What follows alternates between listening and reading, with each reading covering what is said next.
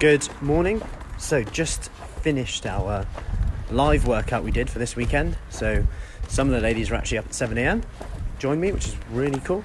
Um, and the replay will be posted anyway for the the night hours. So, what I want to talk about today is um, the fact that yesterday I received morning Naomi. Um, yesterday I received like two amazing reviews. Okay, like from some of the ladies who've just been on our Kickstart program. So they're kind of four weeks in and really good. By the way, our next program opens up this week coming.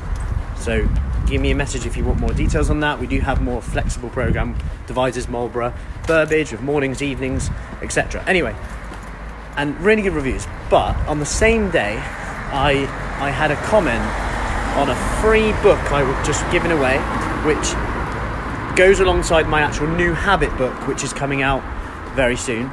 Um, and it's about comfort eating. So it's if you do struggle with comfort eating, let me know. I can send it to you. Um, and it's five kind of questions that I ask myself that help and help some of these. And I was just giving it out for free.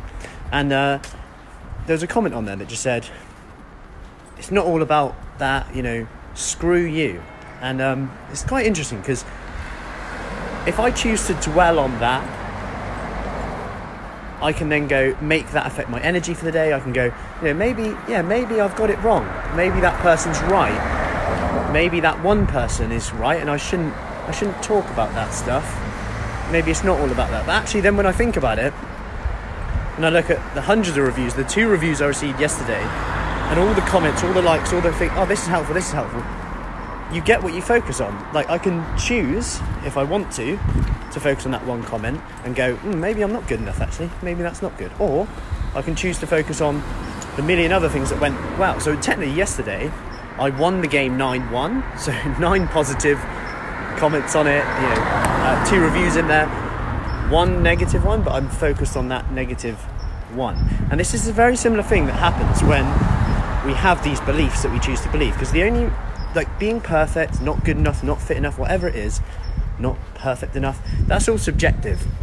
It's all subjective. You're never going to please everyone. And when you, and then when you ask the question, does this belief benefit you? So does the belief that I'm not fit enough actually benefit you at all? Because if not, then what's the point of having it? Because if it stops you even starting, then not being fit enough, that belief is not even going to serve you in any way. And just by believing that, that's the issue. Not the belief, but the fact you believe it. Because at the moment it's just a thought. There's no there's no truth behind you're not fit enough because you can't be 100% sure that you're not. Because how do you know if you haven't tried it? If you haven't done one step? Because I think sometimes it comes back to our expectations. Our expectations on, like I did, like when we first had kids, I went from exercising maybe for an hour at a time to going, you know what, I'm going to change my expectations and just do 10 minutes at a time. Snack exercising, which is a cool little thing actually. Like, did it, I'm going to end up doing it today. I did 15 minutes this morning. Morning, Linda. I did 15 minutes of my workout this morning, I'll do 15 minutes later. Fits my lifestyle. It doesn't mean I've got this big thing, oh, I've got my exercise then. Just, just get it in when I can.